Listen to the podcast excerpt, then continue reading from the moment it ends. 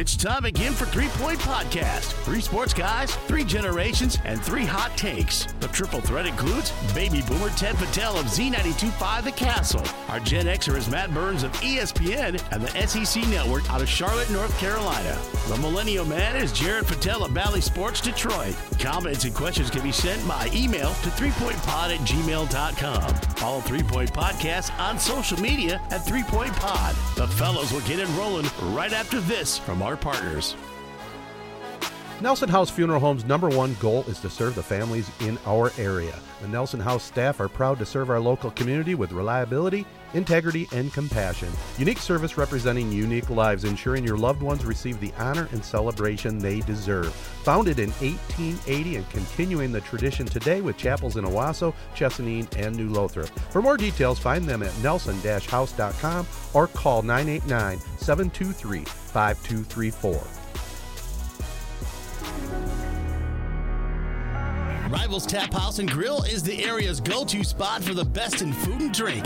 Meet up with your friends and catch your favorite sporting events on over 20 high-def flat-screen TVs and our 120-inch projection screen. Rivals can handle your large or small parties and is an awesome spot to put on your fundraising events. Weekly food and drink specials including gourmet burgers, wings, pizza, homemade soup, and salads. Rivals also stocks a large selection of craft and domestic brews. Rivals Tap House and Grill, the official gathering spot of Three Point Podcast, located on the corner of Shiawassee and M21 in Corunna.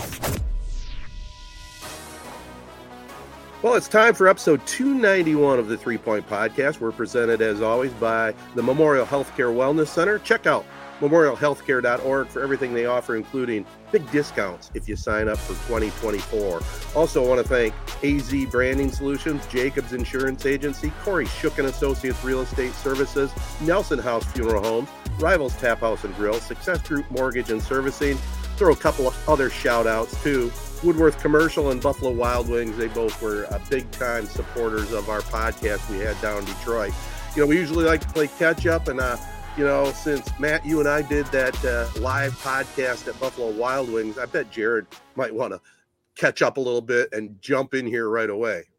Yeah, I mean, you know, you know what's uh it's kind of funny. It's it's surreal, but it was also really cool. But also, I, I felt like I almost missed out a little bit on it mm-hmm. because I was working the whole time. You know, it really is the busiest two days of my life every year are these state finals. So, like at one point, and we'll talk about the MHSAA and the coaches challenge rules and stuff like that. At one point, I just wanted to go take a look at the Corunna crowd. Just wanted to take a look at the Corunna crowd.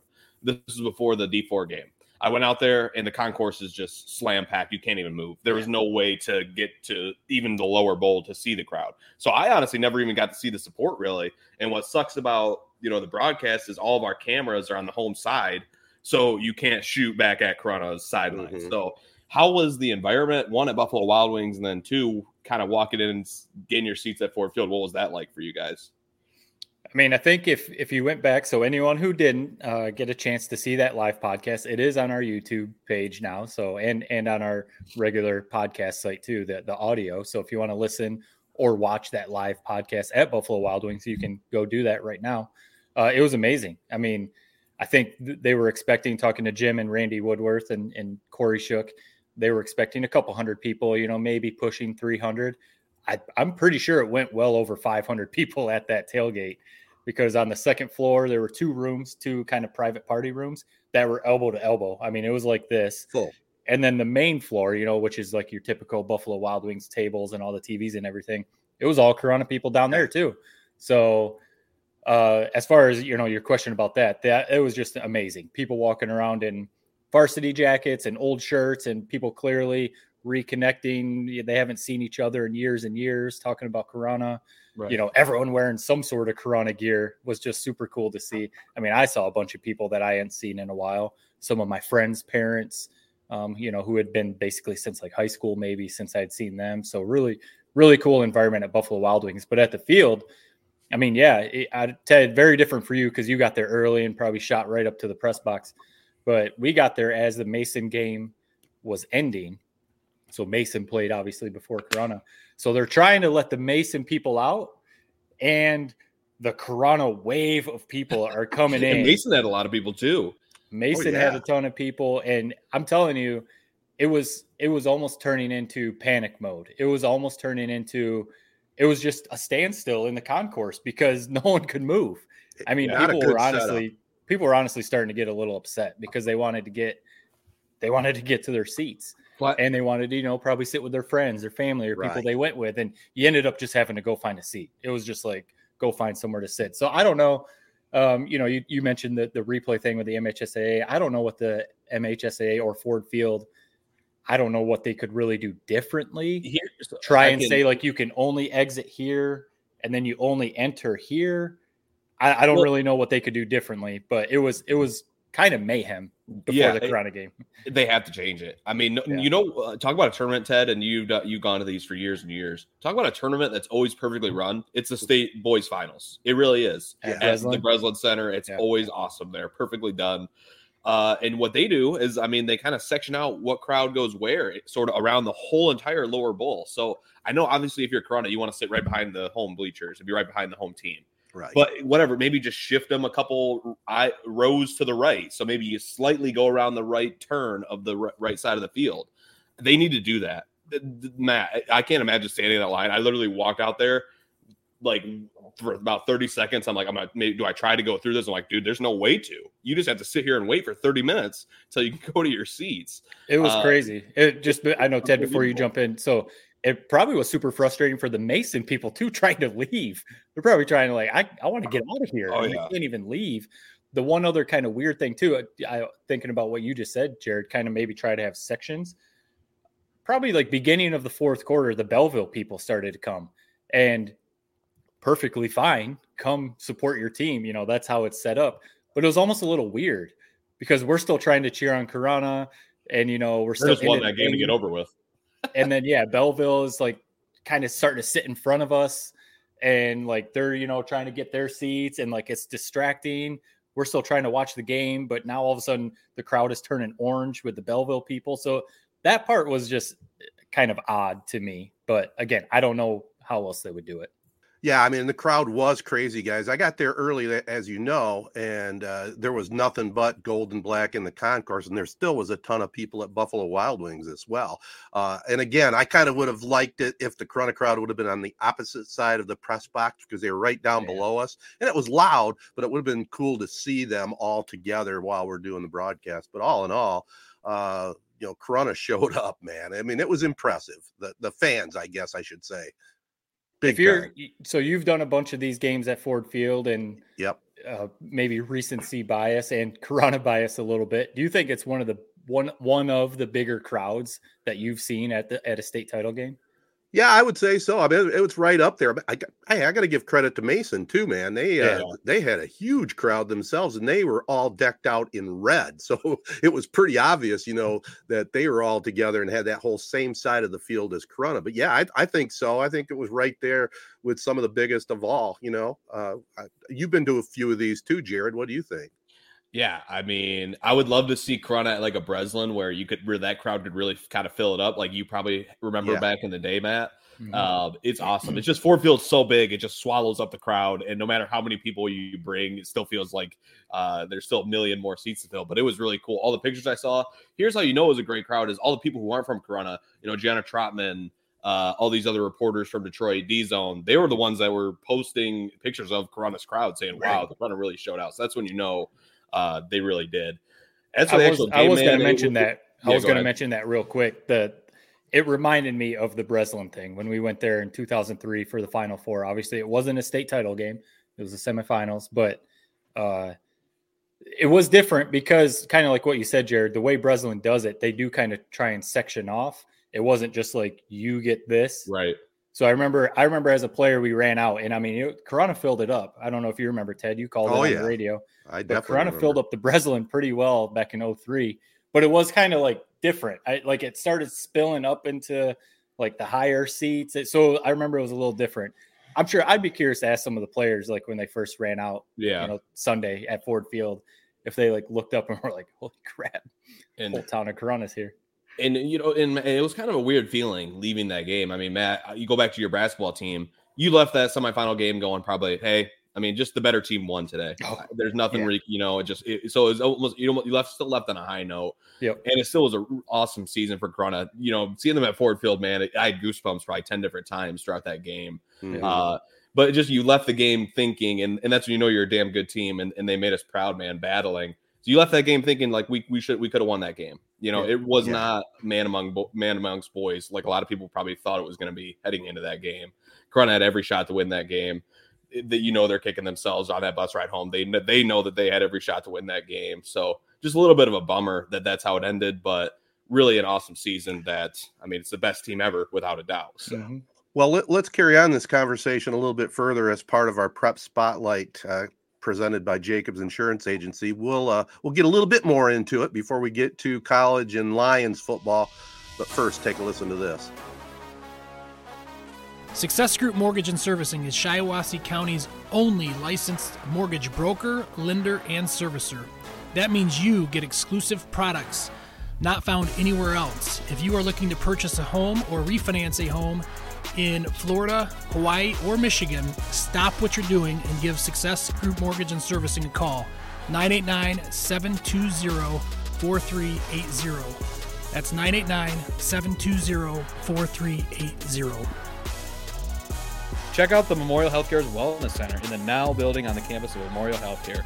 Memorial Healthcare's Wellness Center includes locker rooms, private showers, steam rooms, a sauna, a lap pool, and more, including a raised track for walking and running with views of the entire Memorial campus and surrounding area. Personally, I love it, man. Sunday, Saturday morning, get in there, get a good workout in, hit the sauna up, and I also do the steam room. So it's a perfect spot. I mean, I think it's only $12 for a day pass, but for those of you who are looking to join for a winter membership, it's up to 15% off for your membership when it's paid in full.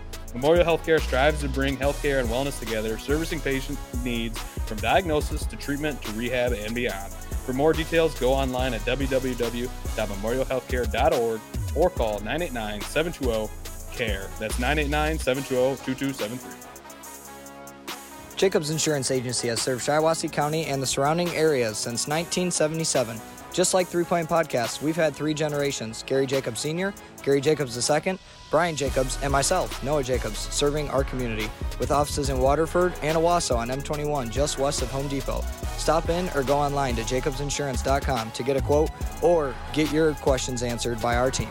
Jacobs Insurance is a proud supporter of our local schools and the proud sponsor of the Prep Spotlight. Insure everything, local, independent, and trusted. It's our family working together to protect yours. That's the Jacobs way. All right, it's a prep spotlight presented by Jacobs Insurance Agency, and you know, I, again, going back to the tailgate, it was it was one of the coolest things I've ever been a part of, guys. I mean, it really was. It, it, it was it was a flashback for me. This was before your your guys' time. Maybe Matt, you might remember when I did some of the live remotes Yeah. uh, on the radio at Risto's Bistro. Uh, It was downtown Owosso. It was the days of, uh, you know, you had Marti equipment, so I had to set up an antenna and broadcast back to the station. It was it was a whole ordeal, but it was fun. It was fun as hell. You know, being in the restaurant, surrounded by fans that went to the football game, and this was Risto's Bistro times 10 i mean it was it was a it was a madhouse. I mean we you know we did a great job. I thought you did a great job putting things together. You know we had a nice uh, double table. We had people coming up just randomly grabbing them out of the crowd come up to chat with us tremendous sponsorship. Again we talked about kori and jim and randy but again even here our podcast sponsors kicked in swag to give away memorial Yeah. healthcare azee uh, rivals tap house and grill. I mean it was we had so many prizes. We were just we were trying to figure out how to do it. So we'd have guests come up we'd hand them something. We'd have people coming by we knew we'd hand them something. I mean it was just a great atmosphere. And you know they're going to make an, an official announcement on how much money was raised for the Corunna Foundation but it was a heck of a lot of dough It, And that's the thing, man. You know when I mean, you talk about the people who are kind of spearheading it, Kori Shook, Jim Woodworth. Whenever they have their hands on something, you know it's gonna be it's gonna be well put together. Uh, and, Right. and that's what it was. I mean, 500 people, Right.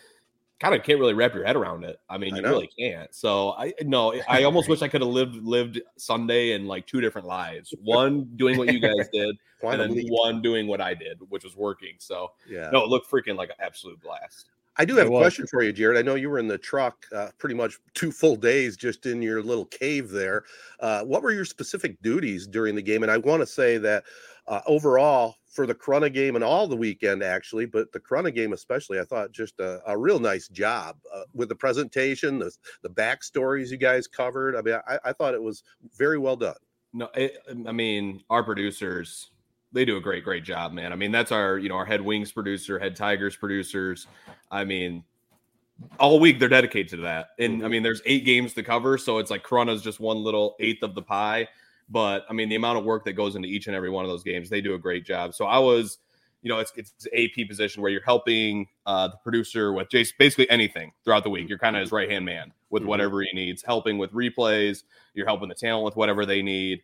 Um, you're helping tell storylines. I mean, for the Corunna, I was the one kind of pitching all those storylines for Corunna and through all, all, the other games because I mean, we talk about it all, all year on the on the podcast. I love high school football. Right. So I think they love having me work this show because it's just I'm knowledgeable about it and I played right. high school football uh, and all those sort of things. So no, it was a lot of fun and like you said, they really I really do think Bally does a really good job uh, mm. putting these state finals on every year. I mean, the thing that I that we loved this year that we didn't have last year was we had the Exmo camera looks, the slow mo camera looks, which those look so good. Mm-hmm. Uh, so it was awesome having those for sure. Uh, but it's yeah, just cool, I mean, man, hearing the, you know Devin Gardner, here and Matt Shepard, who Tigers, you know, voice for five years on a football. It's just not something you hear every day. That's what I was gonna say. I mean, kind of to that point, I had a few friends text and they were asking me if if the game was going to be up on YouTube um, at some point because they were at Ford Field and they wanted to watch the the game on the the Bally Sports broadcast because they heard they were like it was it's like a prof- it's like you're watching the Lions. It's like you're watching the Lions because there's replays, you know, they're cutting to the coach, they're cutting to the crowd. You know, it, looks like a it, I mean it is. It's a professional broadcast of a high school football high game. def too, so, man. Yeah, it was clear. Yeah, high def and everything and yeah, so Bally Sports you guys you guys knocked that out of the park. And what what's always cool to me too is uh you know, Jared, you're definitely you definitely have a full taste of it now. You you understand fully how much work goes into it because you see all these side stories. You know, they have the stories about the kids. The Bauer family had a story. You know, the feature that you did. That stuff takes a lot of work. Oh yeah. So when you talk about they're putting on eight of these high school football games, they have all of those side stories for 16 teams. You know, they've got to be prepared for right. everything and that's what you know you don't you don't realize you know it, it's not to try and say anything or whatever but you don't realize when you're watching the game how much pre-production work goes into these games because you have to be prepared if there's if there's some stoppage in time. All right how are we going to fill that time? We got to have some stories to tell. We got, and you want to make it interesting. These high school football games people that are watching at home that just like high school football that have no idea what Corunna is or where it is, or even maybe have no idea anything about Catholic Central. You want to be able to have stories to tell people watching at home, oh, this is a great story. Oh, you know, I know they the Bauer right. family, you know, the, the generations. They did a, really story cool on Austin Oginski, Future Farmers of America. Yeah, that was cool. right. You yeah. want you want to have all that stuff that make a high school football state championship game cool. So I say all that to say, yeah, you you guys Bally Sports, you knock it out of the park. Yeah, you know, and also moving on, before we came into this uh, section, the prep spotlight, Jared, you were talking about the game. Let's talk about the game a little bit. Uh, you're exactly right. I think now that we've had a couple days back to reflect on it, and the team and the coaches and everybody, the fans, man, that was a game that definitely could have been won by the Cavaliers. They were every bit as good talent wise as that Grand Rapids team. I mean, they had the two studs, the quarterback and the running back you know, obviously their their lines were good too, but uh, man for man, Corunna was right there and could have could have picked that one up. Yeah, I, I, don't think it was the type of game. Kind of, Jared, you already kind of said it when. Not not to bring this back, but right when we lost to Grand Rapids South Christian in basketball, it was a tip your cap. That team had five athletes going D1 in multiple sports and stuff like that. So it was like we we put up a fight, but that maybe you beat them one out of twenty times. Right. Maybe yeah, you know, we, right. we, you have to play the best game in the history, you know, whatever. Yeah. So that was a uh, you guys, you know, good job on you. I, it wasn't like that on Sunday. I, I honestly think, you know, you you say that out of twenty, I think play ten times. I think Corunna could beat them four, four or five times. I think it might five. be down the middle. Yeah. It, you know, what what team catches a break? Can Corunna bust a big play here and there? You know, and something like that. And that's what was cool to see because I think a lot of people we talked about it before you know, Grand Rapids Catholic Central, East Grand Rapids, whatever. Some of these teams get to Ford Field and then some of the, the the smaller schools, maybe from the east side, get to Ford Field and kind of get run off the field a little bit, and that didn't happen. Corunna was right there, and you know Jason Hutton talked about it. He he kind of said like, get through the first quarter. If you don't get overwhelmed because it's Corunna's first time at Ford Field, get overwhelmed with the moment, and you're down 21 after the first quarter, get through that, and you're going to have a chance. And Corunna did, and um, you know I, I think I'd be curious to ask Coach Herrick if if he you know reflects back and maybe thinks about things that maybe could have done differently or some adjustments maybe that that could have been made. But uh, I think you know the, the the players fought till the end. I mean that that's what's cool to see. I mean you know they they were in the moment. They said, I mean we're going to fight till the end. I mean Yeah. even even when it was starting to look like clearly it was, it was going to be a loss, you know they kept fighting, kept playing. So I think I think that was a cool thing to see that how hard they played and just the fact that they hung. They, they were there. It, it wasn't that's a, we don't- football. it wasn't a we don't belong here type Right. of thing. and that's football. That's what's sad about it is, and that's what we love about the sport, man. It, it comes down to you know in games like that, it comes down to three or four plays. Right. If the three or four plays swing the other way, who knows what could have happened? I mean, Tarek, uh, the catch he had that was then ru- that was ruled incomplete on the field. They reviewed it, still ruled it as incomplete. I mean, that was a catch. If, if that is if that call goes another way, you know, maybe it's seven to fourteen at halftime instead of fourteen to zero. And then Right. Corunna can come out in the second half and score that first drive. Now we're tied up, and who knows what happens? Now all the pressure's on GRCC. Uh, the, you know, there was the the really controversial play, which a lot of you know, I don't think the MHSAA had the rules right or the referees. I don't think that it was a reviewable play on that third and four, which basically sealed the game after uh, GRCC had great field position following uh, the basically the turnover there. The are you, you're talking about the Zeman, Zeman? yeah. Zeman, you know, kind of trap slash catch. You know, and here's what my where my thoughts are on that. It's stupid. They shouldn't have been able to review it. Hundred percent, we should be complaining about that. But at the end of the day, I mean, the right call was made. Right. You know, the, the process was silly. It took them six minutes from the time they went into review till they came out to make that decision. Uh, unbelievable. Shouldn't happen again. We're talking about the MHSAA. The coaches challenge needs to be done. It, it didn't work. It made these games so much longer. Every time a review happened, it's seven minutes. It felt like every time. So that needs to be done away. That was the first year they did it. Was this year? Just a bummer. It happens to be when Corunna's there. You know, Um, yeah. Unless unless they just did a quick adjustment and just did you know like one one challenge per half. Let's just make it each coach one challenge per half. That's it. It seemed like that. Like Ted, were you guys explained? You know, I, I would assume you guys get game notes and stuff. Were you explained like what the new, or even you, Jared? I mean, you guys obviously with Bally, what the rules were because that's what people in the crowd were like. Who's reviewing this? Like, it was what- explained to us what that it is was happening? a coach's challenge, and I still don't know what I thought for sure. If it's a coach's challenge, that the team loses their timeout no matter what. I don't know if that happened. I- No. I really don't know. And I mean, here's the thing: when we're watching that replay, it was clear as day as soon as you saw it. One look of it, I know it's it sucks. It's stupid for you guys, Ted, calling the game that your guys' monitors don't show replays. no I get it in the actual stadium. We don't we don't need people turning on the refs, you know, uh, midway through the game. Right. Um, but you saw it and one look. It took five seconds to realize, okay, it was not a catch. Let's Yeah. just get out of it. Um, but for whatever reason, it took them six minutes. So, and that's where Yeah. kind of so this confusion goes on. What the hell was going on? How did they even review this? I don't know. I really don't know what Well, the real what- answer is. Weird to it. too. Sorry, Ted. I know you're trying to jump in. What was weird on that is initially that I think they were going to call it a catch because they, They were did call talking. yeah, they called it a catch. Her- Coach and Herrick, Coach Herrick, Coach yeah. Herrick was pointing first down. Zeman was pointing first down. So even the Corunna crowd started saying, "All right, all right," and then all of a sudden the review kept going, Right. and then all of a sudden you saw Coach Herrick starting to get clearly upset. So that's Yeah. where it was like, maybe the argument was, was it a coach's challenge, or were the ref maybe, like you said, maybe the refs didn't know the rules. You know, I don't in, know. in here, I know you guys didn't get the chance to watch the Mason game, but Mason got boned a couple times uh, on truly just reviews that were just flat out bad calls that they didn't change. Hmm. So I guess here's my thing: is yeah, it's stupid. It was a bummer.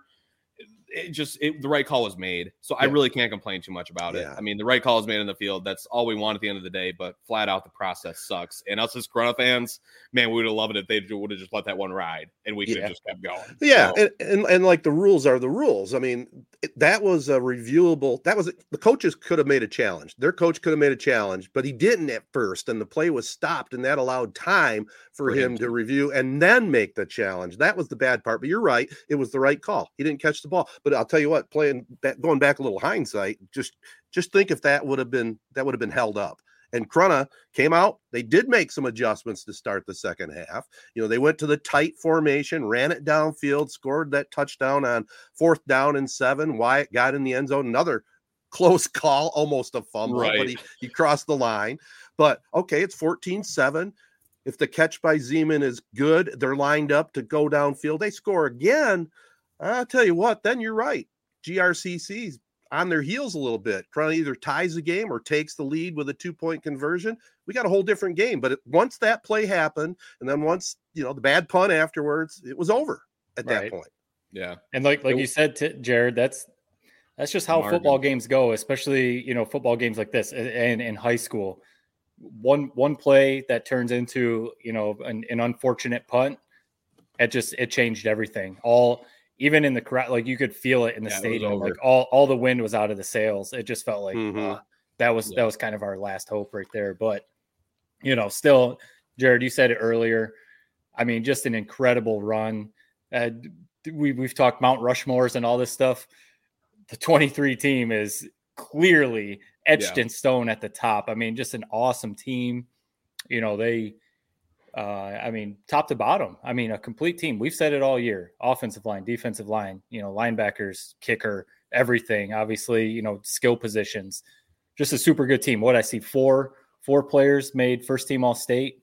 And um, you know, that's just super impressive for you know a team like Corunna to have four guys first team all state. So Yeah. uh, you know, obviously the players, I'm sure, man, not I'm sure, I know for a fact they're going to think about this the rest of their lives and probably to an extent be a little disappointed that they came up short. But Well, forever. they have they have nothing nothing to be like No, I mean, disappointed you talk about somebody who was like, you know, gave me goosebumps watching him play. Um, I mean, Eddington played like a man possessed. He really did, did. offensively and defensively. I mean, when they started relying on him in that second half to carry the rock, that's when they. It was him basically just power of mind. Like I'm getting, I'm moving the chains for us. Is kind of how it felt when they were handing the ball off. I mean, they, they were showing him, uh, you know, after snaps on offense during that long drive throughout the third quarter, where he was all over the field on defense, all over the field on offense. You know, he's sitting there, you know, almost down on his knees in the huddle because he's so out of gas. Yeah. Um, so it was really cool seeing him. He played really well, man. I mean, whoever gets him, whether it's GVSU or Ferris, I think they're gonna be really happy with uh, what he does. I mean, I kind of tout him as the ultimate Corunna football player. Oh yeah. You circle a guy who's like, you know, this guy embodies everything Corunna football. It would be him. Uh, and it was just cool, man. Seeing, I mean, Corunna, it's it's not every day you go to Ford Field and you see Corunna's athletes stand toe to toe with Yeah. a Yeah. private school like GRCC. So Here- it's really here's a little- all around, man. little side note for you. Uh, I mean, he was playing his guts out. Him and his brother both. His grandma Eddington passed away the day before. Oh, I thought Think I did about see that. Yeah. Yeah, Yeah. So a lot of extra motivation there. And, I, and again, I'm 100% uh, so proud of this team. You know, I'm Yep. a Cavalier all the way. I, I I wore it in the broadcast. I was there was no bones about it. I was there for the Cavaliers. And what's kind of cool, guys, is uh, there was a couple radio stations up there from Grand Rapids. Brett Bakita, Hutton's buddy, there was Yep. there. We chatted with him. Uh, had a good conversation. And his counterpart radio station, I, I forgot the gentleman's name, but uh, we were we were giving ourselves pleasantries. And he says, "Hey, man." I, I really like your podcast. So here's a radio Uh-oh. guy up in Grand Rapids listen to our listens to our podcast. So that, that was kind of cool to hear. Heck Yeah. yeah. I mean, uh, you know, we we try obviously our focus, especially this year, has been Corunna, mid Michigan, you know, with Ovid-Elsie and other teams making a run. But we try to branch out, get Yeah, get oh, to yeah. Grand Rapids area and stuff. And one more thing, Colster, CC's coach, Yeah. he said in the in the post game interviews that they had a fight for every yard. He, you know, he was giving Corunna a lot of high praise. So, you know, when when a coach like him, who's been there basically every year, they've won six out of eight state titles, is giving Corunna high praise Uh-huh. for you know how hard CC had to fight to win that. Hey man, that, that- that's cool to hear. yeah. for sure. off. Yeah, it, it was. Yeah, sorry, Ted, to cut you off. I know we're tying a bow on it, but yeah, it it really was. I mean, defense played great. They really did. I mean, in the state, you give up 21 points in the state championship. I mean, we we knew that. We knew how good. I mean, what were they giving up seven points a game heading into the state final? Um, so yeah, they they looked really good. Uh, well, my my favorite play, real quick, was uh, it was Russell Dixon, their stud widers or their stud running back. Uh, second half run right around the left side, and then it's Eddington, and they just had a huge collision. Yeah. uh, and it was just it was really or no, it was Eddington running it around the left side. Dixon came in to hit him, and it was basically a stalemate. It was just awesome. So Yeah. Yeah. To tie cool to, game. to really tie a, tie it off, Ted, we're we're burying the lead. What's That was your final game. I know you you might Yeah. step in maybe a couple times, but you know officially. no, that was kinda- it. That was it. Uh, how so, uh, so uh, recap it? How cool is it to tie off your long career, calling a Corunna State championship game at Ford Field? That had to be pretty pretty awesome. it was epic. I mean, it was Yeah. the ultimate to, you know, when you think about it. Okay, the last basketball game I did was a wasn't Corunna, but it was Laingsburg in a quarterfinal against Ecorse, which had a great team, you know, and it was a, a great way to end the basketball season. Then to come and do my Corunna Cavaliers in the state championship at Ford Field. I mean, it was like Jared said, you get goosebumps. I had goosebumps many times in that game and it was just a blast. You know, the, I think we did a pretty good job on it for sure. Uh, Casey, Bart, myself, I think uh, because of the longevity of the game, we had plenty of time to get our commentary in, so we didn't have to feel rushed. You know, Right. so so that was pretty cool.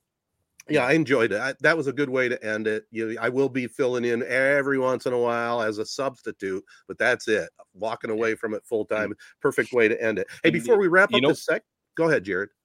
Uh, I was just to say, uh, I mean, you know, Corunna should be damn good at basketball as well. So Yeah, yeah. we they, we might So be seeing wait, it so- the if they, if they put all the pieces together.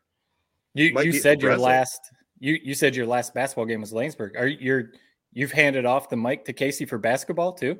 Oh yeah, yeah. It's his now. I'm done. I'm done Yep. as a as a full time broadcaster for sure. It's Gotcha. Casey's time now. Hey, before before we wrap up this segment, guys, uh, I, we had talked about it one time. Probably again, people getting tired of us talking about Corunna sports.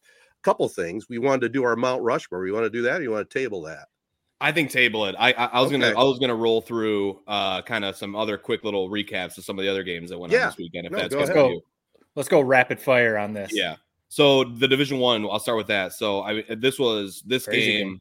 The the ratings on this game were insane. Uh, and and one, let me just say one last thing on the entire weekend. I love the Saturday Sunday. Um, I love that. I, I hope that that's the new norm, and I loved the moving the Division One game to the last game of the weekend. That was perfect. Uh, really, the really the one the one thing I heard some people saying on on Sunday was kids have school or you know whatever the next Right. day. That was that would maybe be the one thing. Whereas when it's Friday Saturday, you know you can you can maybe go to dinner in Detroit or you know do something like that. Right. That that would be the one thing I heard people saying. But yeah, I get and I get that. I get Yeah. that. Um, so basically, I'm just hoping that they keep filling that Friday uh, and basically give us no other option. Is what I'm. But no, wait. Don't fill it with Michigan State so the Spartans logo is at midfield for the high school. Yeah, go ahead and fill Friday, but listen, that we'll was get- good. like no, get that. We'll get to the Spartans logo. and Lions, it's not man. because it's not because I'm a Michigan fan. Like no, this is you're at Ford Field, high school football. The Michigan State logo should not have been at midfield. Yeah, we'll we'll talk about the Lions, man. They the budget and everything they did this weekend was horrible. We'll get to that. Okay. Um, God, it was horrible. Uh, but Division One game, real quick. So Zeke Marshall, quarterback for uh, Southfield A&T, going to Kansas. What a game! I mean, he couldn't be He showed up. He was doing it all with his legs. Underwood. Yeah, he basically outplayed Belleville's quarterback, number one player in the junior class. I mean, what a matchup that really was, and what an upset. I mean, Belleville came into the game on a 38 game win streak, and here comes Southfield A&T. I didn't give him a chance. I'll be honest, I didn't give him a chance. I've seen a lot of Southfield A&T games last couple years. Uh, I really didn't. But uh, that was the definition of a guy putting the team on his shoulders. I mean, I think he carried the ball 20 plus 20 plus times, threw the ball, you know, 25 plus times. Uh, what I loved about their game plan was they said our best player is our quarterback. We're going to live and die on his legs. We're going to live and die on his right arm. So they bring in two offensive linemen. They don't have a running back, and basically they're just saying we have seven offensive linemen on the field. If we're running it, it's going to be Zeke Marshall, and if we're throwing it, we're going to have seven people in pass protection for him. It worked like a charm. They came out ready to play, man. Belleville came out flat. A and T came out saying we're going to win this game. We're going to go out and win this game. And their head coach, Coach Aaron Marshall's gotten you know some flack about some of their game plans over the year. Their defense played great. Their offensive game plan was awesome. I mean, what a great, great game. And Zeke Marshall, Tassi Bracewell is a stud wide receiver for them going to Toledo as well. Really, really good kids. So I was just really proud to see them kind of get it done, get over the hump for Southfield schools, finally win a state title for them. Uh, any comments on Division One, real quick, before I go to Division Two? Just that the I didn't watch because you know it was after the Corunna game. We were you know out or whatever, and I haven't watched the replay. But that's that everything you know. Looking on Twitter and you know whatever else, people were just so shocked that Belleville didn't win. That Bryce Mhm. Underwood kind of, I mean, he played okay, but Bryce Underwood almost got showed up. Yeah. So um, just just a shocker. Yeah, I don't want to dog on a high school kid, but I think he got a little bit of humble pie. I saw the feature on Right. him interviewed on Bally Man. and He was pretty full of himself, which I understand. You know, one of the best quarterbacks around. But it was it was nice to see that uh, Southfield came up with a win. Uh yeah. Um, so all right, moving on to D two. Uh Muskegon versus De La Salle. I mean, what this was a fun Jason- game. Tale of two Jason halves. Hutton. Jason Hutton said that Muskegon had a shot. Yeah. hmm Wow, M'Khi Guy. I don't know how I saw after the game he's posting about getting offered by a you know D three schools, Alabama. What is going on? What, what I mean, do we need to get Tony and East on this pod? How is this guy not a Division two recruit? Wow, Exactly. it was the performance of the weekend. It really was. He couldn't be tackled. Uh, so first half, cool little sto- cool little behind the scenes of how we're kind of seeing it. First half, he get he's getting killed. Uh, they're not blocking, kind of Olay blocks, as you would say. He gets sacked, gets crushed. Two guys basically sandwich him at once. He goes into the huddle, grabs his left tackle, who's kind of just you could tell he's really down on his luck. Like, goddamn. He grabs the troops, rallies them. Out, out they come in the second half. They score like 21 unanswered, and he's running wild. I mean, it, true inside veer, Corunna football from you know your day and age, or even before that, Matt. Matt, just perfection. Just a one man wrecking crew. Housed a couple 80 yard plus runs, had a throw of a 90 plus, just electric. Uh, and good to see Muskegon kind of get over that hump. I mean, they made it to the state final seven years out of the last, uh, you know, under Sheriff Shane Fairfield, and they've only won one state title. So now that is two. Uh, now that they got it done versus Deal. So just M'Khi Guy, wow. Not sure why there's not more recruitment around that kid. He's impressive. Uh, Division three, real quick. We talked about Mason, how big of a crowd they had. Awesome to see Mason make it there. Uh, their star running back AJ Martell, four sport state qualifier, wrestling, swimming, football, um, and what is the in track? Stud athlete, Mr. Football candidate, gets banged up in the first half, can't go the whole second second quarter. I love listening to him talk so post wait, game. you said wrestling. He's state qualifier in wrestling and swimming. Yeah. Basically, the story goes with swimming is he was just met the team does a recovery day in the pool. The swimming coach saw him diving off the off the, the diving board, said, You could be a state qualifier tomorrow. uh, with your with your athleticism dive off the board. So he came out for swimming, was a state qualifier just like that. Awesome class that kid. I think he's got like a 1430 SAT. Um, but they interviewed him after the game. He's he's kind of you know relishing, you know, recapping the season, tears flowing from his eyes. I mean, if you want to see a great, great interview, check out the D Zone's post game interview with AJ Martell. Really good kid. But for Forest Hill Central, their head coach Tim Rogers retired after the game, but they had one stud man, Ty Hudkins. I think he's going to Purdue. Boiler up. Looked like a man among boys out on the field out there. He had the second best play of the weekend behind Belleville with that sweet interception they had behind the back. He made it an incredible 60 yard touchdown catch, almost like what Tarek did in the Corunna game. Caught it, first contact about the 20 yard line, carried, you know, two, three guys all the way into the end zone for the score. So good for Forest Hill Central. They got killed by De La Salle last year, 52 to 13. Good to see them kind of come back ready to play this year and they get it done. Uh, moving on quickly, Division Four, GRSC versus Harper Woods. I mean, we've this is Carson Vis and Jake Vermaas, the quarterback and wide receiver for GRSC. Wow, are they impressive? what a game. And what a game. Those two, what a duo. I mean, I think these, he had probably the best singular quarterback performance I saw outside of Zeke Marshall. I mean, threw 400 yards in Division Four. Uh, they're two stud basketball players uh, that are going to be we're, that are going to be quite the duo on the basketball court this year in a loaded Class B, uh, which is going to have Corunna in it as well. So we could be seeing them down the line. Uh, and Harper Woods, I mean, I honestly thought they were going to lose, but they played one hell of a schedule throughout the year. Division Four school playing teams like Southfield A and T. They were definitely prepped for this game. Jacob Oden played a great game defensively for Harper Woods. He's going, Going to to Michigan. Michigan. He's the defensive back. Yeah, he played a great game, trying to kind of limit Vermaas as much as you could. Uh, but that was a really fun matchup, seeing those guys go back and forth. All right, two more games. D6, Kingsley versus Alma. I love watching D6 and 7 every year. You see some of these offensive wrinkles. I mean, Kingsley had this wing T sort of offense where these offensive linemen were doing some of the coolest pulls. Uh, they had one play that they housed wide open touchdown on kind of a counter play. Left tackle opens up, looks to his right, like acts like he's kind of lost for a second. All of a sudden, the counter comes back around the other way, spin cycle, leads around the left edge, uh, wide open for a touchdown. I mean, if you want to see a well coached team with an awesome little kind of offensive scheme that you don't see every day, Kingsley, man, I, I, it was awesome. Tim Wooer is the head coach. I want to make sure I said his name. Really impressive scheme. I really loved watching uh, that game. Last one, D7. Lumen Christi wins again. I mean, Herb Brogan, my God, Ted, he's been doing it almost as long as you have. Oh yeah. Uh, I think that's 11 state titles now. Just Right. unbelievable.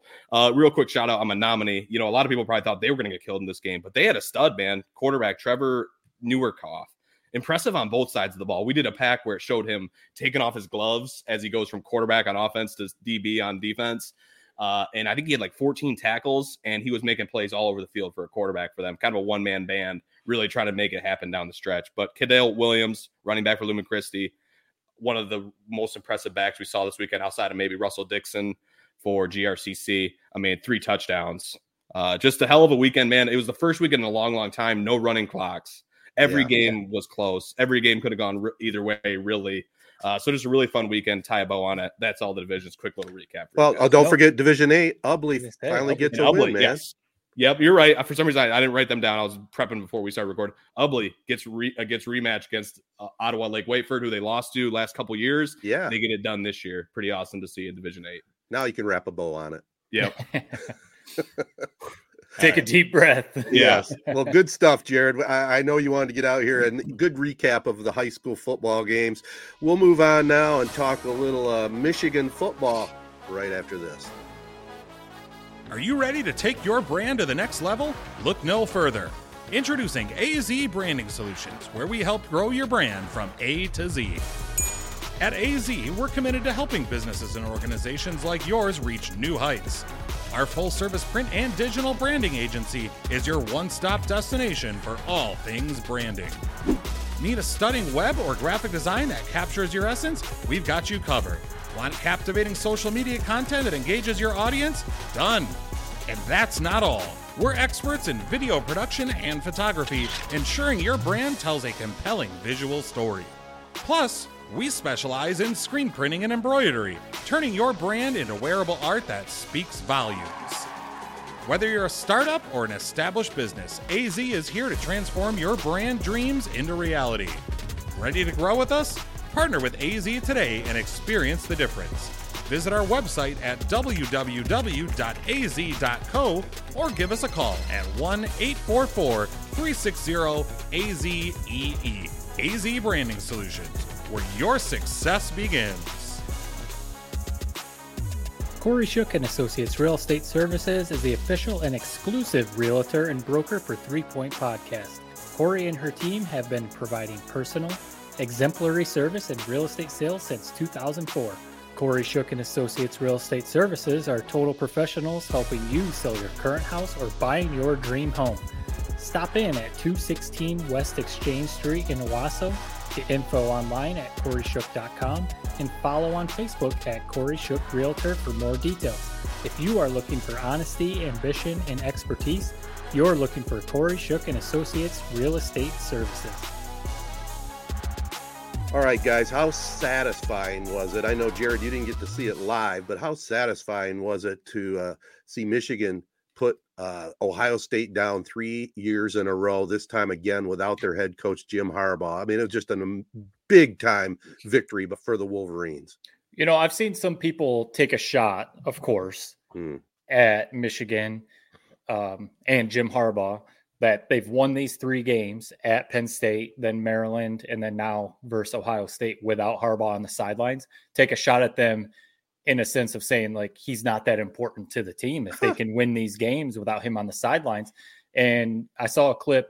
Uh, Colin Cowherd basically said, "Who he's a he's a Jim Harbaugh guy. He he Oh, seems yeah. to really like Michigan in the program."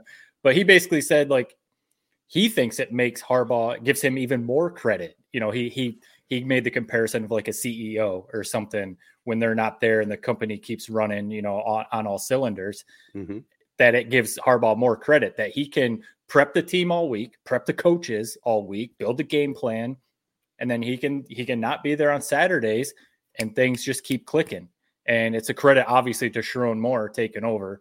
I mean, the the the Broyles Award for the best assistant coach in in college football. I mean, just give it to him now. Hundred Uh, percent. he there's no way he should not win that award. 100%. Uh, no, as far as the actual win, I mean, three in a row over Ohio State, Ted. I mean, you beating Ohio State anytime is the is just the the chef's kiss on a season. The last last game of the year, even if it's like an eight and four year, but you Yep. beat Ohio State, uh, it's the best thing ever. So when that win comes, giving Michigan another trip to the college football or well, the Big, Big Ten Ten, championship game, and then hopefully the college football playoff. It makes it even sweeter. So, uh, and and it's also just to see all the distractions and all the BS off the field. You know, Ryan Day kind of running his mouth a little bit and all that kind of stuff. To see, I, I think Michigan has his number. I think right now Oh, yeah. Ryan Day he coaches the game differently against Michigan. I don't think they know what to do to beat Michigan. I, you know, they've got all these crazy skill players, the best receiver in the country, and they don't know how to use him. And I, I just think right now Michigan has Ohio State's number. Ohio State we doesn't know know what to that do feeling. against Michigan. We know that feeling. You know, Yeah. you know when you don't know what to do. Right. We we felt that for like whatever ten plus years, where Right. it's just like we have no we have no answers. Doesn't matter what we do. They're just gonna find a better uh answer for it. Um, real quick, bitch. What in God's green earth is going on with Fox? You know, they're shutting down all these YouTube channels that are usually posting these recaps. I mean, I told you guys, I'm not gonna lie. I, all I've seen of this game so far is an eight minute recap. Wow. They used to have 30 minute, 40 minute recaps. Why can't I watch the game replay anywhere? It's been annoying as hell. That doesn't dampen how sweet this win was. I don't even need to see it. I, I I've seen it the last two years. Toughness, grit. They're better in the trenches. They're tougher. They're just more prepared. JJ McCarthy. I don't even know how well he played, but I know that he outplayed Played McCord. good. Um, and and I mean, just it's sweet, man. I don't wa- we don't understand. We talked about it all leading up to this game. I don't know why Ohio, Ohio State did this to themselves. Uh, There's a rumor that that they were the ones against Michigan. At the very least, we know that Ryan Day was one of the most vocal guys on that conference call, saying Michigan needs to be punished now. Right. And so, because of that, it, we're seeing it, man. Karma. Now Ryan Day's on the hot seat. You could you Yeah. if they would have just let Harbaugh coach this game, we knew Michigan was the better team this year. We knew it the whole year. We we saw it, and I mean, if we're beating them when they have C.J. Stroud MVP candidate, I think we're going to be okay going against Kyle McCord. So they should have just been quiet. They should have just took this loss to Harbaugh instead of Sherrone Moore. Now it looks way way worse. And I mean, what do you guys think? Is Ryan Day now on the hot seat? Is he going to be fired for this? Or are they going to keep just retreading this thing and hoping something changes by next year? I don't know. I think it's I think it'd be hard to fire him, uh, Right. but he's definitely on the hot seat. You know, uh, one loss is one loss, but it's against Michigan. But uh, yeah, he got out coached by Moore. I mean, there's no doubt about it. And he flat out said before the game he was going to be aggressive. And then right. second series, fourth and one near midfield, he punts it. Punt. Right then, you knew that he was scared. You know, And playing not at- to at- lose. Yep. At the end of the second quarter, they had a chance maybe to try and go for a touchdown, and Right. but they they let the clock run out, called a timeout, and Sherrone Moore iced the kicker. It worked Yep. perfectly, and then Ohio State missed the kick at the end of the half. So that was Right. another chance that Ohio State could have tried to put a little more, you know, go for a touchdown.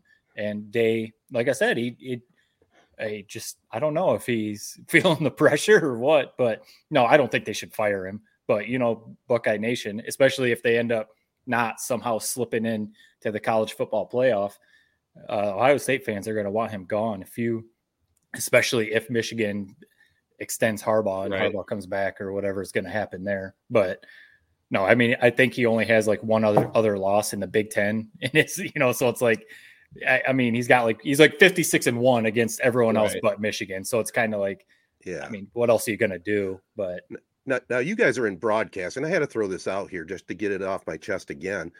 Joel Klatt and Gus Johnson have been big Michigan supporters, but in this game, they seem to have a complete opposite bias towards Ohio State. I'm, I was very confused. I don't know if it's because they've been getting a lot of flack from Ohio State fans or or what. think- they flipped on us. I think everybody roots for the underdog, man. I mean, that's what Yeah? it is. Is Everybody what it wanted to see Big Bad Michigan go down finally. No, Michigan's been the villain all year. I I didn't notice that. I mean, like I said, I didn't sit there and watch every second of this game. I'm still Yeah. upset about it. I'm still trying to. right. Um, I didn't notice that, but uh, one thing I did know was Joel Klatt talking about after the game. One of the sweetest moments he's ever seen in college football was you know, when Zinter had that injury, yeah. uh, which totally deflated Michigan. It did. Uh, and as he's getting kind of you know t- carted off the field, which I mean, what a great career he had, All American. Whoever it gets him in the NFL is going to be lucky. Great player for Michigan for the last couple years. Uh, but he gets carted off the field, and then you know the crowd starts cheering. You know Zach's name. Wouldn't you know what? Play later, Corum houses a touchdown. I mean, what was that Flashes like watching that kind of t- take hold live? What, what was your guys' opinion of that kind of moment? I mean, I think Klatt laid it out. If you haven't seen that clip, he talked about it on, you know, it's on Twitter and everything. hmm you know, he was there in the stadium. Ted and I weren't there in the stadium. So watching on TV, but you could sense what you just said, Jared, that it deflated the team because, you know, obviously on, on TV, they're cutting to all the players watching him, and you can tell I mean, some of the guys were crying. Um, they're hugging each other. You know, whenever any of these like gruesome injuries happen, I think you know it's got to give you a, a sense of like, oh man, that could have been me. You know, Mhm. so Right. you you have to wonder what's going to happen. You know, you wonder how a team's going to respond, and then when they don't show the replay, you know, you know it's nasty if they're not going to show the replay. Um, and then you just wonder like who they put in. Are they going to be able to play as well as Zach Zinter? But so that that was the vibe I got. You asked about you know Right, watching on TV. It was like it was that weird feeling of like, oh man, this could this could really deflate the team. But then yeah, Corum goes and then he gives the six five to the camera. sweet. It's just like that. After that play, I was like, oh, we got this. We got. I mean, Yeah. it still got Where, a where little, did this got a little close at the end. Yeah. but Where did this rank in your guys' opinion? Where does this rank against those last two wins we've had Ohio State? You know, just as sweet, or I mean, I don't think anything can really stand up to that 2021 game finally getting over the hump. But uh, I mean, it's got to feel good, man, with everything that ha- that has happened this year. Seeing Sherrone Moore stepping in for Harbaugh, this team rallying around everything, not getting. I mean, it's so impressive that they Yeah. haven't that they haven't stumbled. I really don't know how.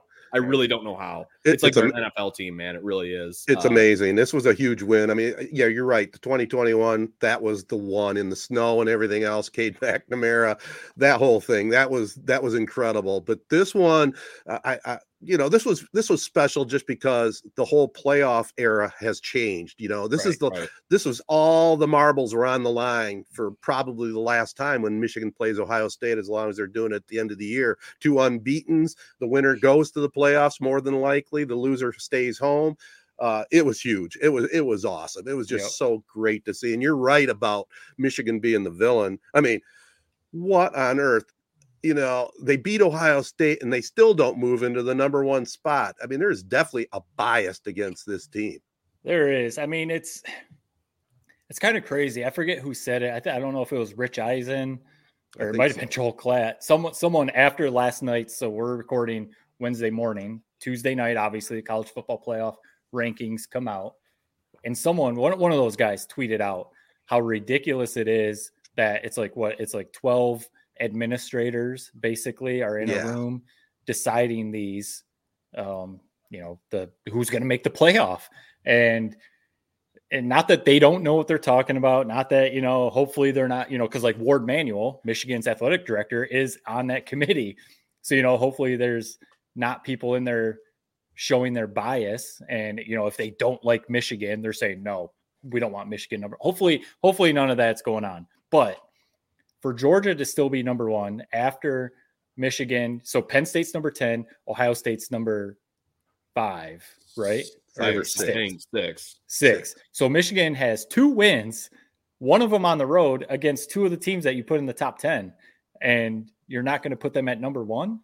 You know, that it's just really, like you said, it seems like there's a little bit of bias. And I don't know. It seems like to me that they're trying to set it up to get, make sure that an SEC team gets in because mm-hmm. you got Georgia at one. If they happen to lose the SEC Well- title game, you know, are you really going to drop them all the way from one?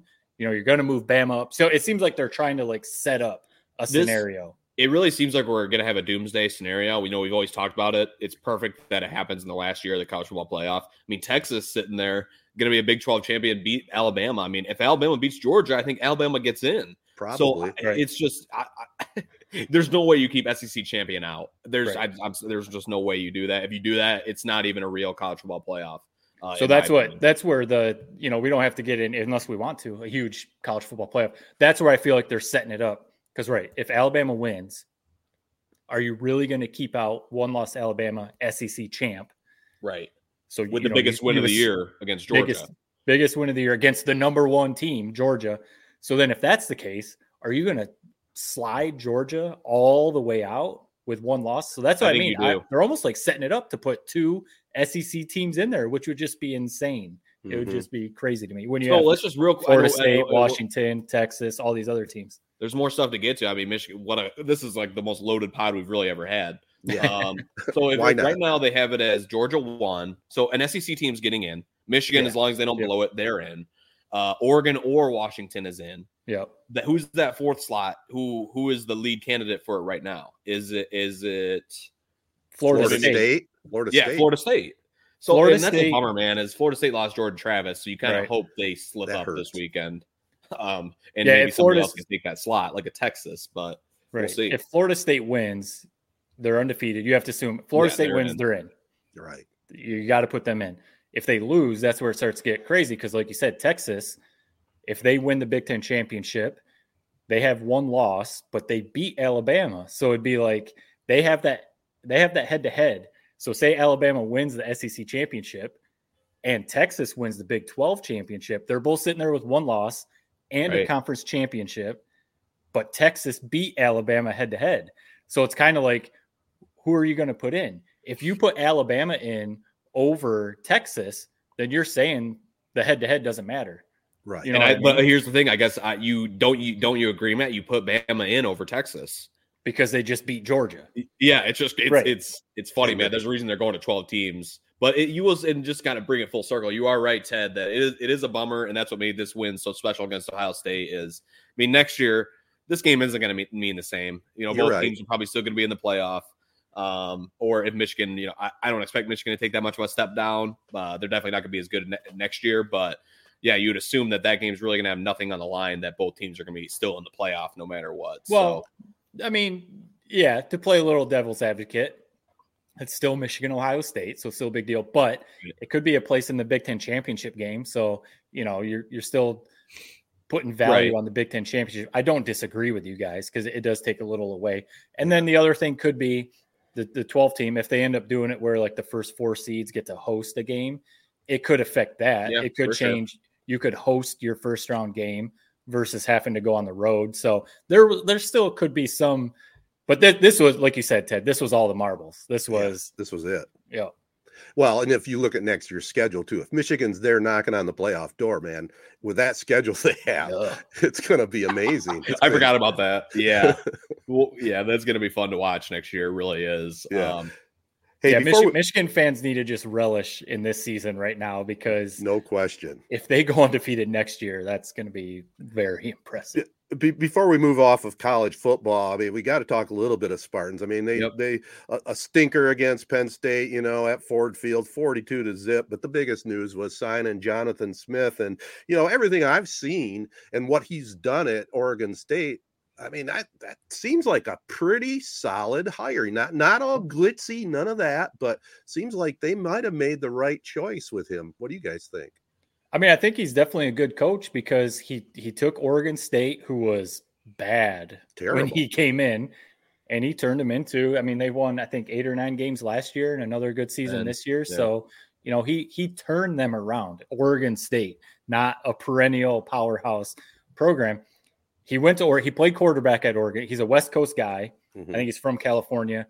He went to Oregon State, played quarterback there, and then obviously coached at Oregon State. So similar, Jim Harbaugh, you know, Scott Frost went back to Nebraska. Similar story to that. So that would be my only one thing. Mhm. Um, like, does he? I don't know if the does he like understand? Does he know how to recruit and all that?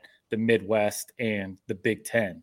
Obviously, now actually maybe it helps because Oregon, Washington, UCLA are coming to the Big Ten. So maybe now you know he'll have some connections, you know, in that sense. But no, I think you know Spartan fans were setting their bar high. They wanted Urban Meyer. I don't think Right. that was ever going to happen. So I think if you want to call this a consolation prize, I think yeah, it's a it's a good hire. The one kind of bad thing, all three of their quarterbacks have hit the transfer portal. Mhm. Their their top three quarterbacks, their three quarterbacks who played this season Yeah, are all in the transfer portal. So uh, this this guy, I don't know if they have any recruits coming in next year, or he's he's going to have to hit the transfer portal and find some quarterbacks. But Yeah, I hire. saw Houser transferred because basically he's from that area. I think he's from California, right in their backyard in Oregon State, and Oregon State never offered him. Uh, Right. So he basically said right to Jonathan Smith, like, "You didn't want me then. I'm not. I know you want me now. I'm not staying. I'm out." So I thought Yeah. that you just it's rare you see something like that happen. So that was I just thought that was interesting. Uh, yeah, I mean you you nailed all the kind of notes on what his backstory is, Matt. The only thing I saw was that he also was kind of offensive coordinator under Chris Petersen uh, you know, at Washington. I think Chris Petersen is one hell of a coach. He's the famous Boise State coach that really got them rolling. Yep. Uh, so that's good lineage to have. Uh, this was the opposite of the Mel Tucker hire. You know, not no splash, all substance. Right. Uh, he's, I mean, he went 10 and 3 a couple years ago to Oregon State. They've only had three double digit wins in, uh, you know, in Oregon State history. So it just shows how hard that was to do. I mean, they're a good squad. They really had Washington. If they could have just played that game a little bit better, they probably could have beat Washington a couple weeks ago. Yep. Um, but yeah, it's an, it's, it, it seemed like the right move. Let's go Mhm. in the opposite direction. Let's get a guy who's going to be, you know, seem seemingly is going to do all the right things. Uh, let's just try to get us back on track here, even if it's just let's just stay out of the negative headlines for a Right. while. Maybe we, you know, and he said that basically, it's going to be you know, there's a lot of work to do. I don't expect Michigan State to be great next year. I don't expect them to be. I don't, No. honestly, I don't really expect them to make a bowl game next year. So this is this is the long the you know they they need to be patient with this guy and give him two three years to really kind of put his hand, fingerprints all over this program because it's in dire straits, man. I mean, 42 to 0 to Penn State. My God. On the fast track at Ford Field. I didn't watch a second of that game, but good Lord, can that You- season just end for Michigan State already? You didn't miss much. That's for sure. Yeah, I think good hire. Uh, you know, Michigan State has to get to the status like Iowa. Consistently, you know, winning enough games to be a nine win team, a 10 win team. Ferentz is, I don't know how he's done it there at Iowa this year, to be honest with you. I mean, pretty solid defense, but you know, if Michigan doesn't beat them by at least 21, there's something wrong. But Right. I, I don't see how they can score against this Michigan defense. But hey, funny things happen in college Yep. football. The one thing I wonder if you know, talking about that game, the Big Ten championship game coming up Saturday night, is is Michigan gonna knowing that Iowa probably will not be able to score more than 10, 14 points. Right. If Michigan gets to 17, 21, 24 points, are they just gonna go? "Uh, We're handing the ball off the rest of the game, and we're just going to run this clock out because we know Iowa's not scoring points. So, you know, saying can they beat them by 21? They might just get up 14, 17 points and say, we're good. Here, True. Corum. Let's just, you know, who knows? I'll be curious to see how they play that game. Yeah. I always love watching them at the Big Ten Championship, man. It is Yeah. awesome. It, Yeah. it feels big time. Lucas Oil, awesome location for it. Uh, I always enjoy that game. I don't care if it's if it's a blowout, which I expect it to be. Always a fun game. You always love seeing it and collecting that trophy from the Big Ten commissioner at the end, who's not That's what I was gonna that. say. Especially with Harbaugh back on the sidelines and potentially, I, you know, he, he, he's a goofy dude. He's a weird dude. And he, he doesn't seem to like, you know, um, he doesn't take shots. Even after the Ohio State game, he wasn't saying anything bad about Ryan Day. You know, he wasn't, you know, he might kind of s- slide something in there, but it's not a blatant No, FU right, type of thing. right. So if they win and the commissioner has to hand him a trophy, I'm very curious to hear what he says. I bet he just says the classic, thanks Michigan fans, you know, go blue or whatever. But It'd be shocking if he did anything about that. Shocking. It would be. It would be. And by the way, speaking of Harbaugh, Brad Galli, is that his name? The, the Yeah. reporter out of Detroit? Boy, he's got great some good access to him, doesn't he? I mean, Every those interviews. Brad awesome. Galli is he's he's he's great, man. He really is. He does a great job. Uh, for I want to make sure I get it right. I think Fox Two, so he Uh-huh. works yeah, for. he's with Fox. does an awesome job. Yeah, those interview. I mean, that's the thing. Yeah, you say access. I mean, he worked for that. You know, it's not like he just showed up at Michigan and said, "Hey, I'm going to interview every week, Jim Harbaugh." And it takes time. It does. Well, it takes time and, And trust. uh, Yeah, yeah, and trust. Right. Harbaugh's not going to give just anyone that access. So, Right. you know, he he obviously trusts Brad, and yeah, those those things every week are super good. I mean, they, you know, sometimes they walk around the practice facility or um, Harbaugh's office, even. Yep. And, you know, they they get some like personal stuff going. It's Yeah. cool. Well, I, I love it. Go Blue Saturday night. Yeah. Uh, and let's wrap this podcast up after this little break and talk a little Lions football and see what's going on there. We'll be right back after this.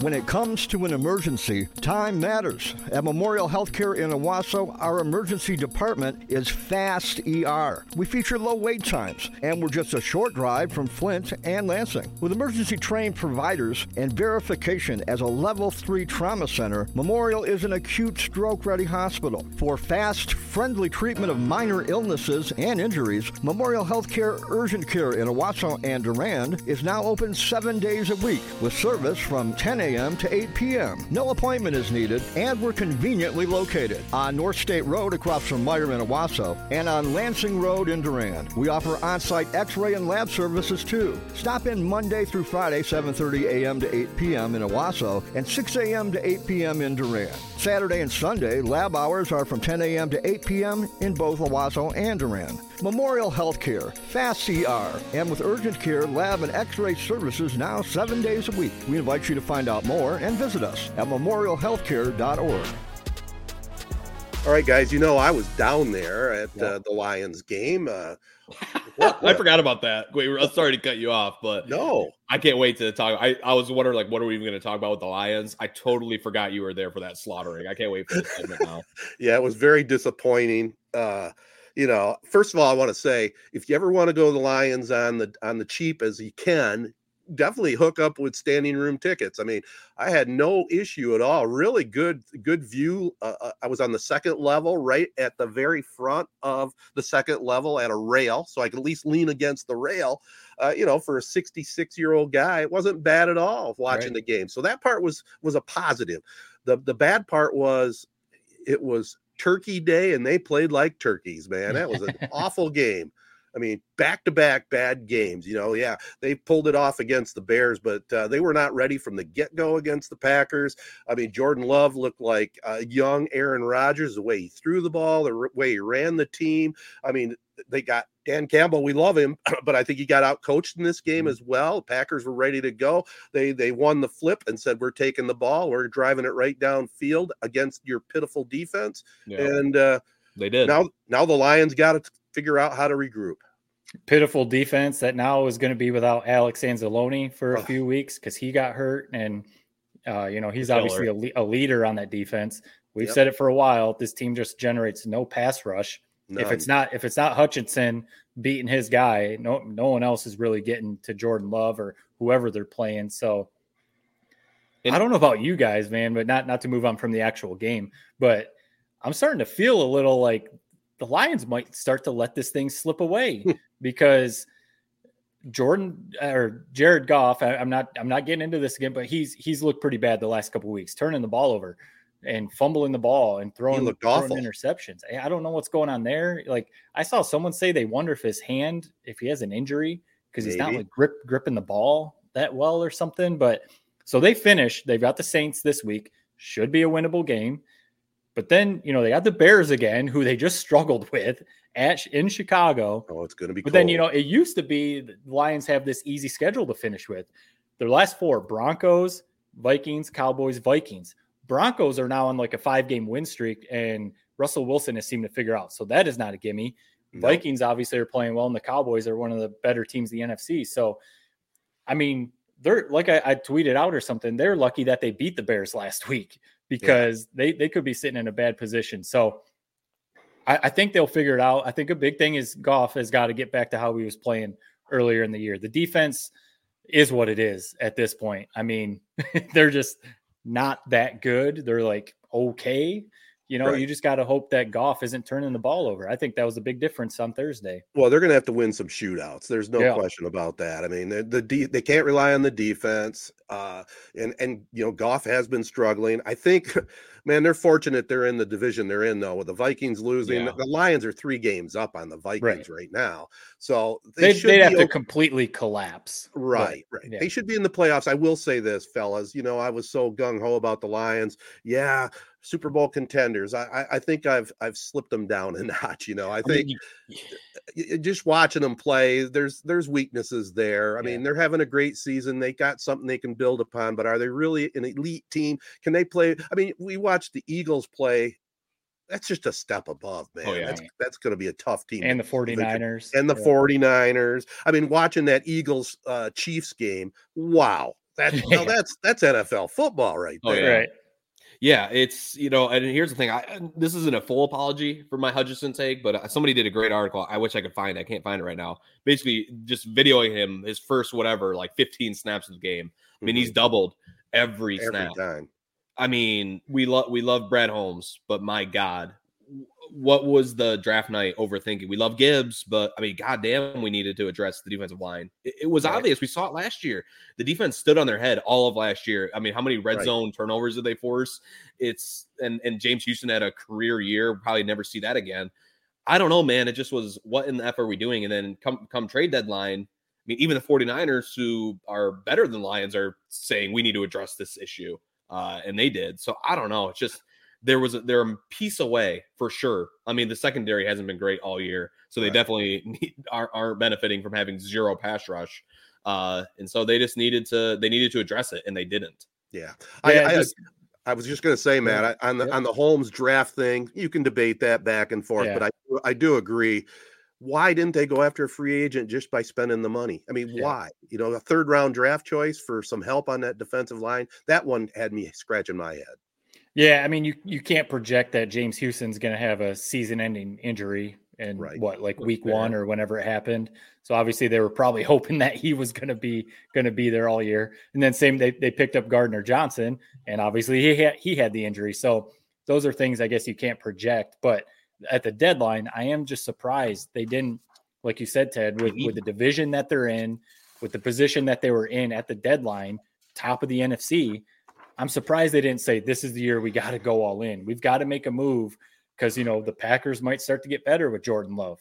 Who knows what the Bears are going to do? The Vikings. So like this is the year we got to make a move, get someone to help Hutchinson so he's not getting he's not it's not even like doubled. He gets doubled and like chipped every time. Sometimes he's got three guys hitting him and he's spinning and he's running and it's just like yeah man it's And- it's crazy. And here's the thing that's you're talking about this window. I mean, the championship window. Look at the Bills. It closes, Right. man, before you even realize it. That's Think right. about all the guys we're gonna have to pay very soon. Amon Ra. I mean, Amon Ra is on what a fifth round contract right now. Right. He's going to be garnering, you know, one of the top paid wide receivers in the league when He his should. contract's up. Yep. Uh, and a if you're gonna keep who are gonna pay Goff, as well. If, if you're going to keep Goff, you're going to have to pay him. Right. So So yeah, it just it's just a Hutchinson, bummer. Hutchinson's still on his rookie deal, right? So you're going to Exactly. have to pay Hutchinson. So yeah, it's just I agree with it. It- it- This game, you know, it's just one football game. It's hard to win every game in the NFL, but it is. I mean, I agree with what you said, Ted. I mean, that was that was glaring, and you can't say they're a Super Bowl contender after watching what the freaking Packers did to them, and then what the Bears really should have done to them the week before too. Right. I guess the, the one saving grace would be, like you said, Ted, the, the division. If they can just figure it out, win the division, and potentially uh, host a playoff game, then you never know. Because they, they do typically, I know Thanksgiving was at Ford Field, they do typically play better at Ford Field. Mhm. So if they can get into the playoffs, host a playoff game, Right. then you never know. You never know what's going to happen once you get there. Well, the one thing we got to get, we just got to put away. We're not passing the Eagles. You know, Uh, try to play for that first round home game. Yes, I Right. agree with that. They have that still in front of them, and then once the playoffs begin, you never know what what can happen. But you know, yeah, they they definitely got some things they got to work on for sure. Uh, I know I got I, we talked about it uh, off air, the whole Jack Harlow thing. I mean, Oh, right. I mean, I watched it live at the stadium and it was absolutely pathetic. I will say this I did watch the replay on TV. It wasn't as bad, Dude, it which is unbelievable because it was bad. It was TV. bad, not as bad. The sound was okay. I don't know what's going on. The Lions, they had a bad weekend, man. I mean, we, we teased it earlier.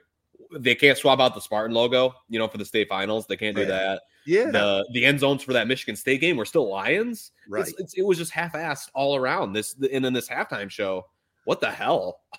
I mean, we all knew it was going to be horrible. I mean, go back and watch Jack Harlow's college game day performance from a couple years ago at Ohio State. I mean, what what else do you need to see? And so you knew it was going to be horrible. And then, let alone they put no resources into it. Literally looked like they had a little blow up toy for three hundred dollars from you know Party USA or whatever, and said we're good. And Harlow threw on some sort of winter's coat. It was so bad. Like that was the worst performance I've ever seen. Like t- I mean, Ted, you you're the music guy. I mean, good God, that was a live performance in front of a big audience on Thanksgiving, and that's what they did. I mean, that's it's kind of unbelievable. It was pretty bad. It- and it- like I said, it was worse at the stadium. I mean, geez, I know they're playing to a national audience, but it- yeah, that was pretty pathetic. Let me ask you this: Are you a Jack Harlow fan of his of his rap, his music? I mean, when he first burst on like the scene, it? I mean, his big song is "What's Poppin'." I Yeah. mean, all time song really is. I love that song. right? Since then, he hasn't really, you know, and it's hard to capture that magic. I mean, that song was everywhere. Right. Uh, but I don't know. He kind of became mainstream. Everybody loves him. Now he's acting. You know, we saw him Yeah. in White Men Can't Jump. I, I don't mind his music. He still makes some good songs, but I mean, no, he shouldn't be the Lions headliner on Thanksgiving, for God's Right. sakes.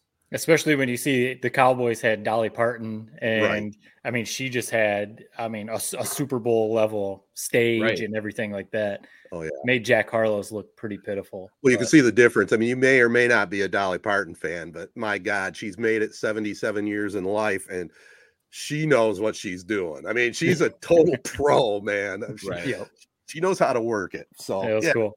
anyway, let's let's uh anything else we need to get on the table. I was just going to say before we wrap it up, how how can we continue to watch this Pistons team? I mean, they are absolutely horrific. What's 15 straight going on? losses. I don't know what's going on, man. I really don't. They look good. They started two and one. It looked like we really turned to leave defensively. Cade Cunningham was taking a step. I mean, I still think Cade Cunningham's a great player, Yeah. but good lord, it's it's been nothing but negative since that those first three games. Right. Uh, I don't know what the hell's going on. I don't know what they need to address. It's it's just not good. Well, you got, I saw a clip of Monty Williams. It was either after last night's or the night before game talking about effort and just saying, you know, questioning guys' commitment and uh, defensive effort and stuff like that. And it's like, man, if we're what 16, 17 games into his tenure as the head coach and he's already questioning effort and commitment, that's that's not a good And- sign. And, and Matt, we're starting. I'm gonna, but I'm gonna tee you up here. I mean, we talked about it, man. We saw it with like the Phoenix Suns, where you're in this perpetual rebuild. You Right. need to get like a winner and a leader, even if he's not, you know, getting it done on the court. I mean, Chris Paul, how much would it benefit having that guy in that locker room? I mean, these guys just don't know how to win. They never have. I mean, I, I they've, they've had the worst record by 20 plus games since 2019 in the in the NBA, which is incredible. Right. 20 plus games below the next best, the next worst team. You got to get some winners in that locker room. And well, right. really- Like think think about it. The the Suns had Booker. You know, you get that young stud like Cade Cunningham, and then you have to get a veteran. Even though I'm not a Chris Paul fan, he's he's a proven veteran winner. You get him in there to get things going, and then now obviously they've they've turned it around. Think about even Kyrie Irving when he was he went to Cleveland. Yeah, cool, exciting, great player. They didn't do anything until LeBron came back to Cleveland. Mhm. You know, you've got to you have to have some legit veterans. I know they've tried to sign a couple veterans, Bogdanovich and Monty some of these other guys, and it's just that that stuff's not going to work. You have to get you have to get an alpha. That's what have Chris Paul alpha. is. Yeah. Do you agree though that if you look at their their real young core, three or four top players that are young, they actually are pretty decent. They have a Yeah. pretty decent future, don't they? yeah. That's what I If, mean. if I one of them you- turns in, like I've said a hundred times on this podcast, Cade Cunningham can have all the potential. He's got to turn into a legit star. Like, Right. I've, and I've made the comparison, like what Ja Morant did for the Grizzlies. Mhm. If if Cunningham doesn't take that next step, then no no veteran is going to want to go there. Right. You know, even if you sign Monty Williams, who is a, a proven coach. So Yeah. It, it is disappointing though because It the, is. the potential is there. All right, guys. The Red uh, Wings have turned it on though. I know. Yeah, Red, talk- and then they just signed. They Hockey. signed a you know aging veteran. Yeah, Yeah. he's pretty, but he has good credentials. Let's see Yep. if he still is healthy. They're going right? for it. Yeah, They're Yeah, going for it. absolutely. Go Wings! I gotta, I gotta get down there and see a Red Wings game. My wife really wants to go, and I, I was looking at tickets the night before Thanksgiving, you know, and that would have been fun to go that that Wednesday night. But uh, tickets were a little pricey, and she says if she wants to go, she wants to be down at the glass. So I Yeah. gotta shell out the big bucks.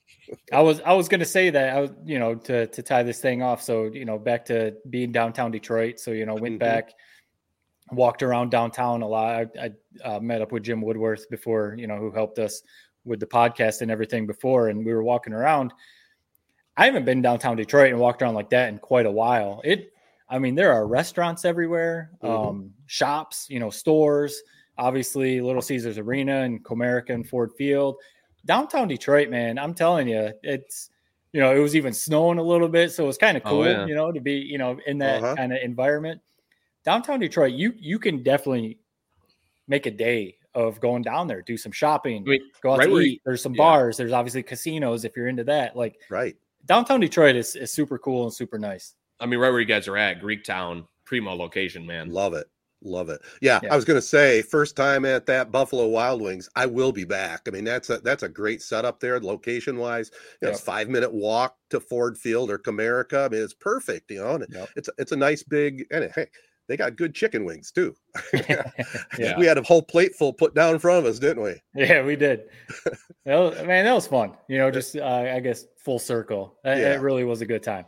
We'll close it out. All right. Well, I want to thank all our partners who include Memorial Healthcare's Wellness Center. Sign up for their 2024 membership at 15% off. Get healthy, get in shape, get details at memorialhealthcare.org. Also want to thank AZee Branding Solutions, Jacobs Insurance Agency, Kori Shook and Associates Real Estate Services, Nelson House Funeral Homes, Rivals Tap House and Grill, Success Group Mortgage and Servicing. A little bonus shout out to Woodworth Commercial and Buffalo Wild Wings in Detroit. If you're down there in the D, go definitely check them out. Great, great restaurant. Also want to send a reminder, man, football just ended. High school basketball on the radio starts this Friday night. Z92.5's Castle game of the week, our first B-ball game of the season. Uh, this upcoming Friday, December 1st, 7 o'clock, the Owosso Trojans uh, will travel to Ovid Elsie, take on the Marauders. The Marauders with a new head coach. Uh, should be interesting to see uh, how they are, both teams, and it's going to be a lot of fun again. Listen uh, to Z92.5 Friday night. Peace and love, everybody. Be kind. Thanks for listening.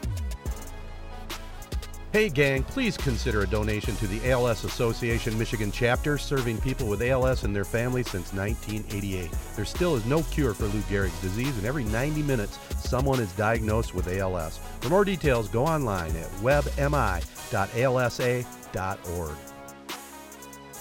Three Point Podcast is a Sportsnet Michigan three point podcast production. Subscribe and share on Apple Podcasts, SoundCloud, or any of your favorite podcast hosting sites. Comments and questions can be sent via social media at Three Point Pod or by email to threepointpod at gmail.com. Thanks for listening.